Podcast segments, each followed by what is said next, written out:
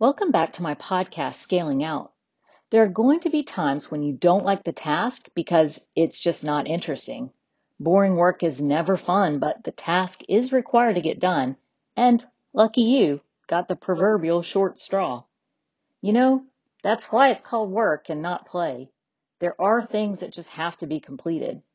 But you have to look at the big picture. In the scheme of things, this boring task consumes just a small portion of your career, and you're surrounded by more interesting and challenging tasks. At my employer, we have access to an incredible class called Energy Management that's run by our work life team.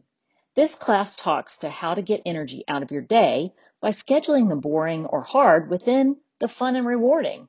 Whether it's within a day or within a week, giving yourself something challenging or rewarding to do around that boring stuff will keep you energized and focused.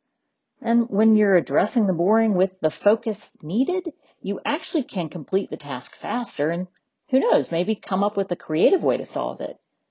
But if you feel like everything that you've been assigned recently is in that boring category, check in with the boss.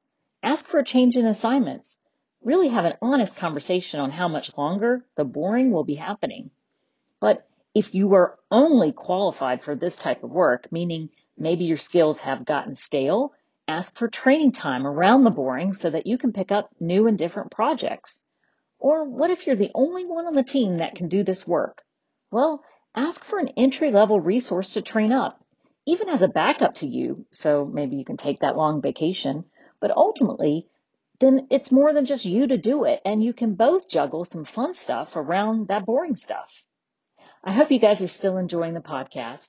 Find me on LinkedIn or on Twitter if you have ideas for more topics or if you want to be a guest. Until next time, Stay safe, everyone.